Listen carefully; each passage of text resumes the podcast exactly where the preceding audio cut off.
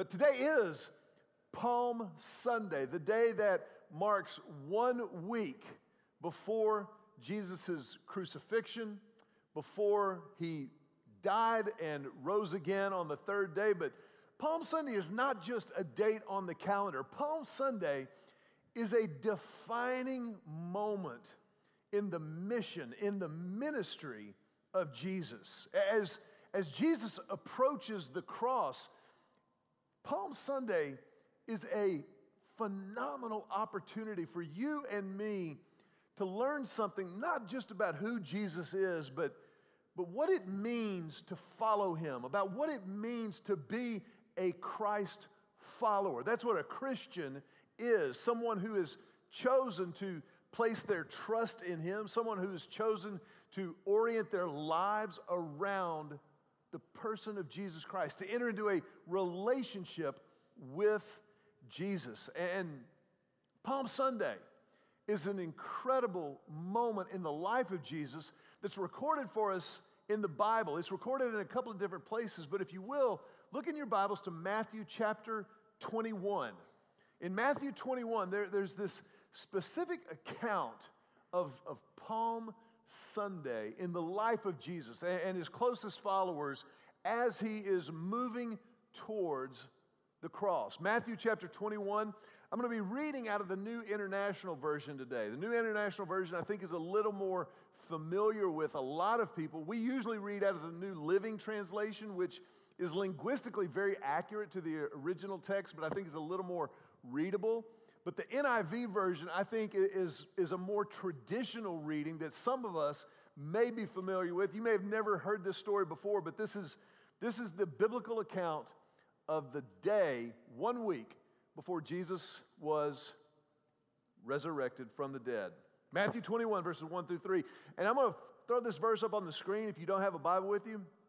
But I'm going to ask everybody, if you will, read the highlighted words out loud with me. Here we go. Verse 1. As they approached Jerusalem, let's try that one more time like we mean it and we're excited to be at church, okay? As they approached Jerusalem. There you go. By the way, just, just so you know, you just smoked the 9:30 service. So if you see anybody, let them know. Kind of taunt them a little bit. Go, what's up? As they approached Jerusalem and came to Bethphage on the Mount of Olives, Jesus sent two disciples, saying to them, Go to the village ahead of you, and at once you will find a donkey tied there with her colt by her. Untie them and bring them to me. If anyone says anything to you, say that the Lord needs them, and he will send them right away. Now, I want you to understand the, the setting of this story, uh, of what's actually happening in the actual historical life of Jesus. The other, trans, other passages in the Bible tell us that he's journeying from the town of Jericho into Jerusalem. But just before getting to Jerusalem, the Bible says as he approached the Mount of Olives, the Mount of Olives is this huge hill that had olive trees and groves built and, and terraced into the hillside, just about really a, a long Tiger Woods drive from the walls of Jerusalem. And olives to this day are, are a critical export for the nation of Israel, and they were in Jesus' day as well. That's why it's called the Mount of Olives. And as they approached the Mount of Olives, he sent two disciples to go get a donkey, uh, actually a colt, a young donkey tied up beside its mother, and bring the donkey to him. Now, that, that's, that's what's going on, but I, I think I want to I wanna take just a quick second and, and focus on that phrase there as they approached Jerusalem. As they approached Jerusalem. Now, the disciples we, we know with the benefit of hindsight and the biblical historical record of what happened over the next week and beyond, the disciples did not know what was coming. That they, they, they couldn't have known that a week later, Jesus would be betrayed by one of their own. As a matter of fact, the one who betrayed Jesus for, for those pieces of silver was Judas, the very one that they had entrusted their ministry's finances to. They didn't know that Judas would betray Jesus. They didn't, they couldn't have known that, that Peter, the brash and the bold, would, leap to Jesus' defense and cut off the ear of one of the arresting officers and soldiers. But then within a 12 hour span would deny three different times even knowing Jesus. That they couldn't have known that, that they would share this first Lord's Supper, what was referred to as the Last Supper, but it became the first communion, like we celebrated here today, and that they would gather around a table. Just, just the 12 of them. Judas would go out to betray Jesus, but the 12 of them with Jesus, knowing that he would institute this, this communion meal this, this remembrance, this memorial to the sacrifice he was about to make. The disciples, they didn't know. But Jesus, but Jesus, he knew. He knew what awaited him in Jerusalem. He knew because we, we know that he's been trying to prepare them, he's been trying to tell them it's not going to be just another church service when we get to Jerusalem. It's not going to be what you think it's going to be. Jerusalem Jesus knew meant for him his death. Jesus knew that when he got to Jerusalem, he would be betrayed by one of his closest followers. Jesus knew, he was aware of what awaited him when he got to Jerusalem. And yet, he continued to approach Jerusalem. He continued to approach Jerusalem. It's a staggering thing when you think about it.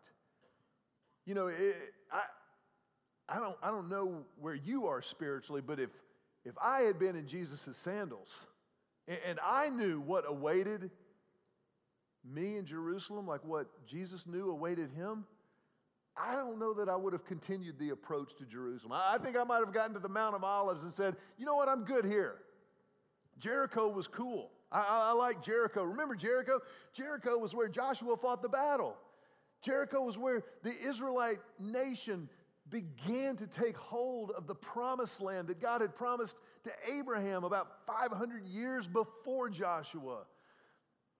But Jesus knew that, that Jerusalem meant not just his death, but it meant life to anyone who would follow him. Jesus knew that through his death, burial, and resurrection, you and I, and anyone who would choose to follow him might have life and have it to the full, have it overflowing, pressed down, shaken, and overflowing. Jesus knew that God so loved the world that he gave his only son so that whoever believes in him would never die, but would have eternal life, the life that is truly life. And so he approached Jerusalem. He, he knew what was coming, he, he, he, was, he was prepared for it, and yet he knew what awaited him there. And yet, he told the disciples, these two that went ahead of him, just, just go get a donkey. Now, isn't that kind of a weird thing? I mean, it's why would the Son of God, the King of Kings and the Lord of Lords, arrive in what's referred to as the triumphal entry on a donkey? I'm Not even a horse or a stallion, but a, a donkey. And not even a full grown donkey. Uh, this was a little fuel efficient Prius donkey.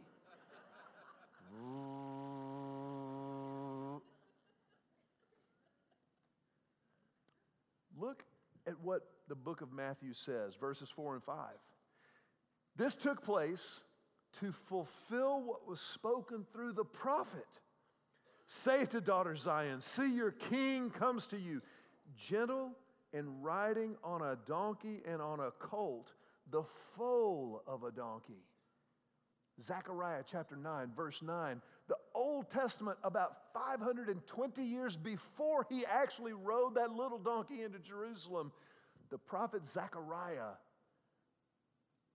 prophesied, inspired by the Holy Spirit of God, telling the nation of Israel that its king, the Messiah, the promised one, would ride in on the foal, on the colt of a donkey. That's a staggering, staggering prophecy. I mean, I want you to think about how specific that is.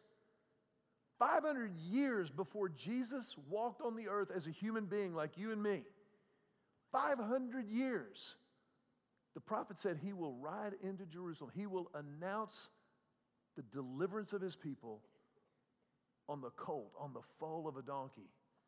I just want to help you to understand that because I think it's important for those of us who are Christians. I think it's really helpful if you're not yet a Christian, if you're kicking the tires and kind of thinking about it, to understand that Jesus, in his life, death, burial, and resurrection, Jesus fulfilled over 300 prophecies.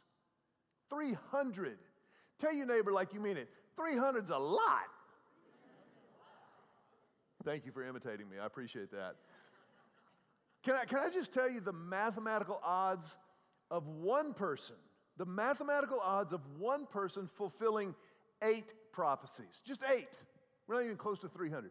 Eight prophecies. The mathematical odds of one person fulfilling eight prophecies are one in 10 to the 17th power. One in 10 to the 17, there's 17 zeros there, just trust me. You can't read it from where you are. I counted them. One in 10 to the, I don't even know what number that is. A squabillion? Quintillion? I don't know. The mathematical odds of one person fulfilling 48 prophecies. 48. One in 10 to the 157th power. 10 to the 157th power. That is a staggering number. The mathematical odds of one person fulfilling all 300 prophecies, I can't even. We, uh, just, just, you can't compute that kind of a number. And yet, Jesus fulfilled over 300 prophecies. This one about the donkey, that's just one. That's just one. But I think what Jesus was doing there on Palm Sunday is so significant because not only, he, he wasn't just making his way to the cross. On that first Palm Sunday, Jesus was actually showing us the way of the cross. He, he was modeling for us the way of the cross. Uh, he told his followers in his earthly ministry, he said, Take up your cross and follow me. And on this triumphal entry, on the, the back of a borrowed donkey, Jesus is showing us the way of the cross. This is what it means to follow Jesus. Number one, it's humility. It's humility. Just just humble yourself. Turn to your neighbor and with a smile on your face and an encouraging thought in your heart, tell your neighbor, humble yourself. Now, if you're married to the person you just said that to, I hope you're especially smiling. Humble yourself. Just, just humble yourself. I have a theory that humility is the greatest obstacle to faith in the world. It's just a theory, but, but let, me, let me tell you why.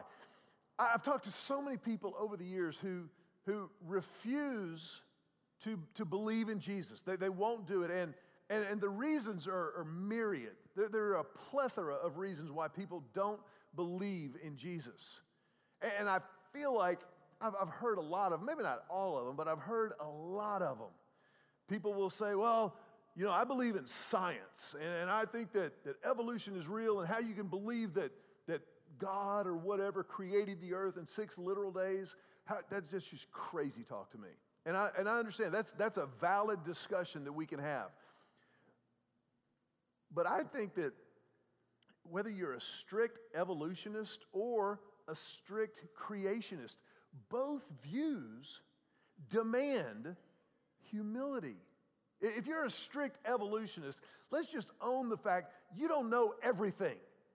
You, you, don't, you don't know everything.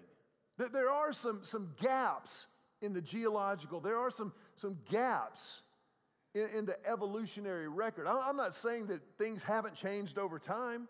Look, look at humanity. Just in the last hundred years, people have gotten taller. I'm six foot one. 110 years ago, I would have been five foot eight. That, that's, that's kind of the average height of men. 110. I mean, I'd have still been quick as a cat, but I'd have been shorter. So, so things do change over time. But even if you're a strict evolutionist, surely you were not so incredibly arrogant as to say, I understand it all. You, you don't. Uh, lovingly, you don't. You understand a lot of it, but, but science is always making new discoveries. Remember, it wasn't that long ago in our evolutionary development that the brightest minds on the planet thought the planet was flat as a pizza. Like if you sailed too far, you'd sail over the edge. I wonder what are the things that we believe as just sacrosanct, that are immutable laws that, that 50 years from now, 100 years from now, 500 years from now, people will go, Can you believe those people in 2019? they were so backwards. That's you and me.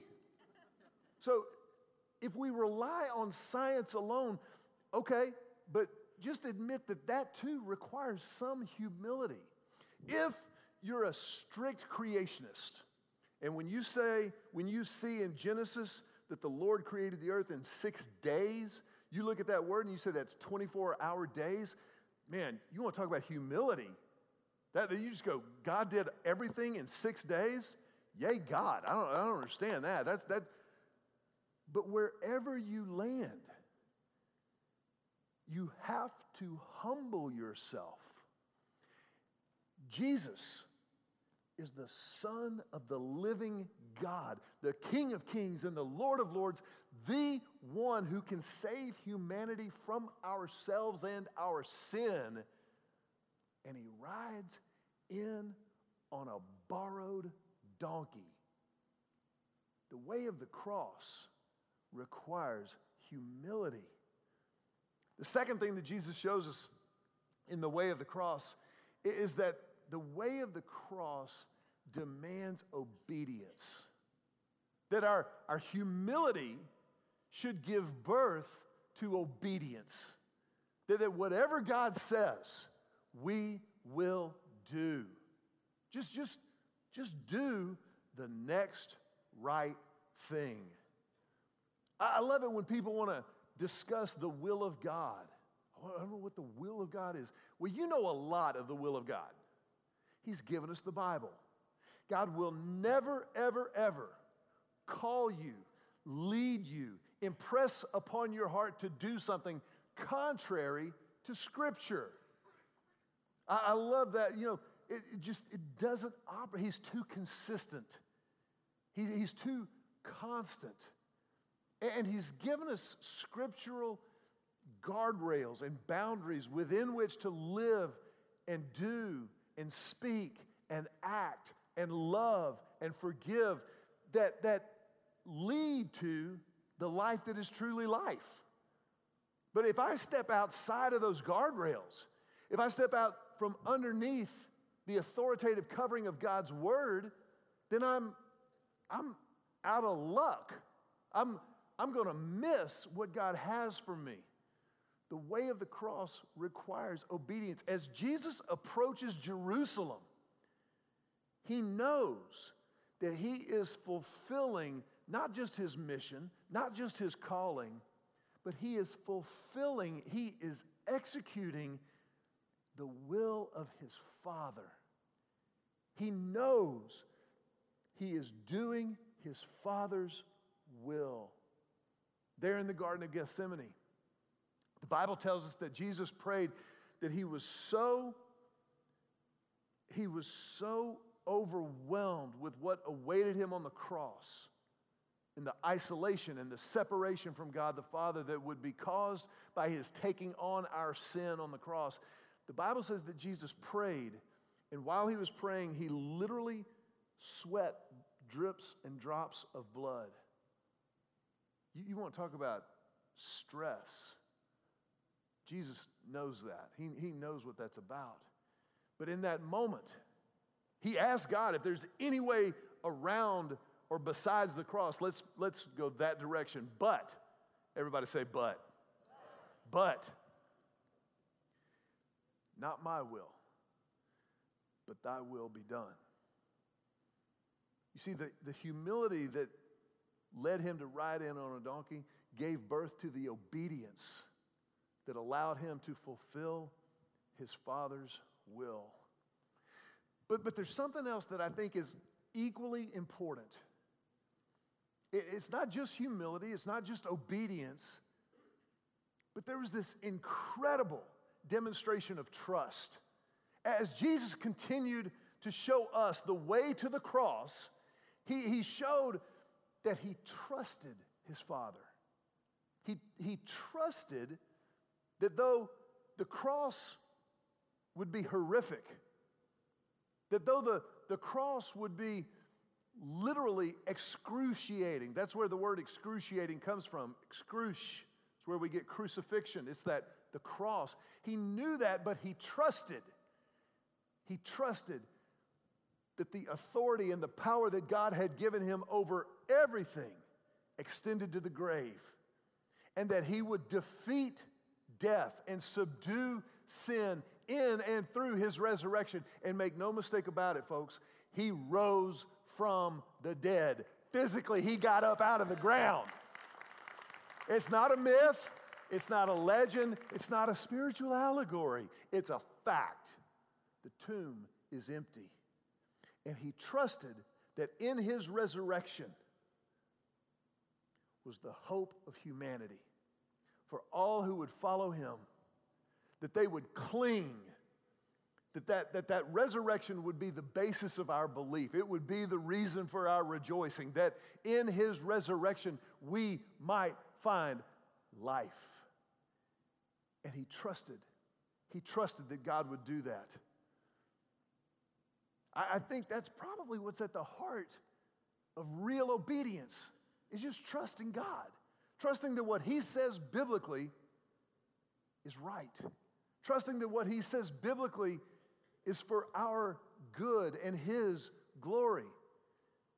And Jesus knew that as He approached Jerusalem, as He made His way to the cross, but also showed us the way of the cross. He knew, he knew that in and through his death and his resurrection there was life, the life that is truly life. It's interesting. Matthew includes one more little fact here. So interesting. In Matthew chapter 21, it says, A very large crowd spread their cloaks on the road, while others cut branches from the trees and spread them on the road. The crowds that went ahead of him and those that followed shouted, Hosanna to the Son of David! Blessed is he who comes in the name of the Lord. Hosanna in the highest heaven. Palm Sunday. They shouted hosannas. Hosanna was a Hebrew word, uh, a Hebrew word that was reserved for praise and worship because of God's deliverance. Going all the way back to the Old Testament, Israel had used this word to, to worship God because they had experienced his deliverance, his, his liberation from their enemies, from their own sin. And now, as Jesus approaches Jerusalem to be the fulfillment of that deliverance and that liberation, they shout, Hosanna! Hosanna! They, they put palm leaves down on the on the road and their cloaks on the road. And they're shouting praises and worshiping. But Jesus knew. he, he knew that, that almost all of the ones who were shouting Hosanna, five days later, they would be shouting, Crucify him, crucify him. That they would choose to have Jesus executed on that Roman cross rather than a convicted killer named Barabbas. And yet, he still approaches Jerusalem. He still approaches the city of peace.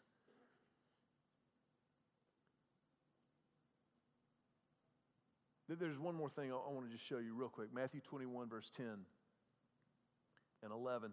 When Jesus entered Jerusalem, the whole city was stirred and asked, Who is this?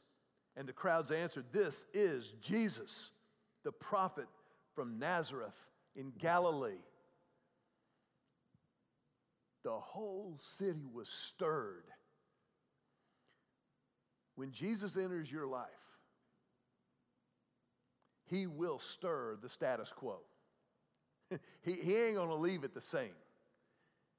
He will stir the status quo, not only in your life, but in every life around you.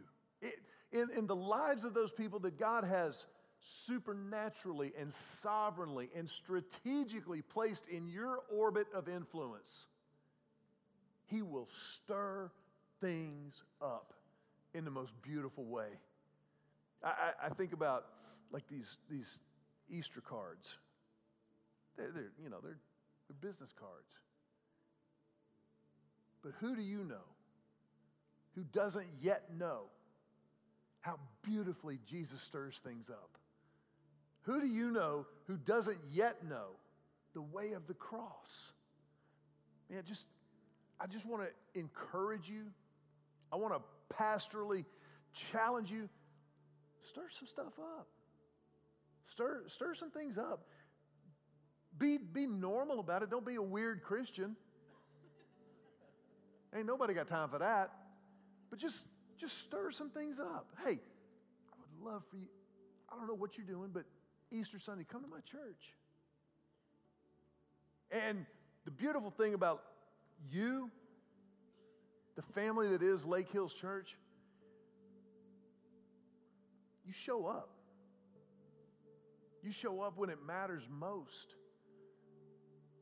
As a family, those of us who are Lake Hills Church, we celebrate Easter on Friday or Saturday.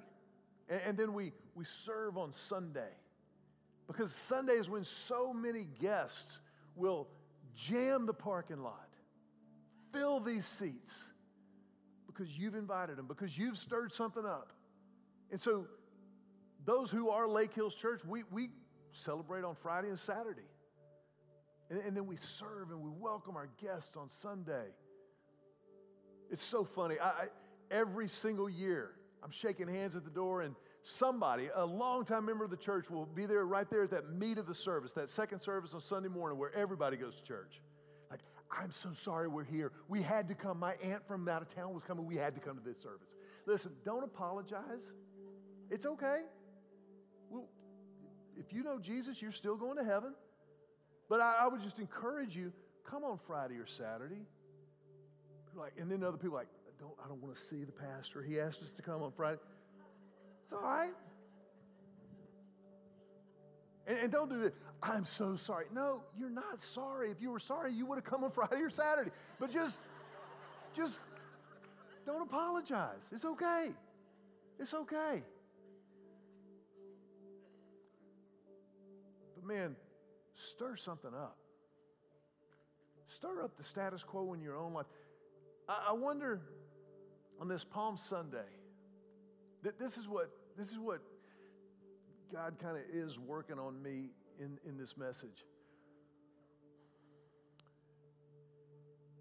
As Jesus approached Jerusalem, he knew he would die in order for us to live.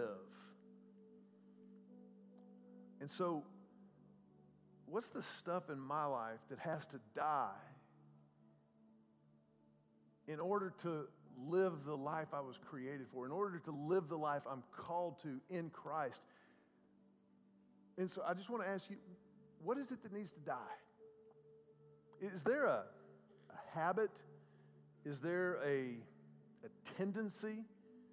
Maybe, maybe there's a friendship that's, that's not helping you Live the life that is truly life. Always be kind, but sometimes sometimes some of those things have to die in order for us to live the life we're created to live. And if you're here this morning and, and you walked in the door and you're maybe not a Christ follower, you haven't chosen the way of the cross, you haven't chosen to trust Jesus more than you trust yourself. As a church, we want to give you the opportunity to do it right now. Just, just right now. You don't have to pass a test. You don't have to come to church for eight months in a row. You just have to tell God that you trust Him more than you trust yourself. You just have to choose humility, obedience, and trust. That's, that's the way of the cross. And that's what Jesus shows us. I want to ask you to bow your heads for just a moment. And in this moment, if you want to follow Christ, then I invite you to pray this prayer silently, right where you're sitting. Just from your heart to God's heart, say something like this. Just say, Jesus, I need you. I need you. And so I confess my sin, all of it. And I claim your forgiveness, all of it.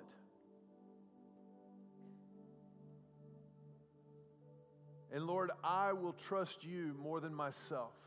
I will follow you from this moment forward. And I pray this prayer in Jesus' name.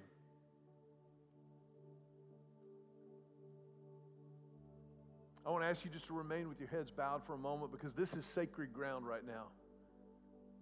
The Bible says if one person steps over that line of faith, all of heaven celebrates. So that's a big deal. And as a church, we want to help with what comes next. So if that was your prayer today and you chose to follow Christ, then I want to invite you to do two things as a part of the family of faith.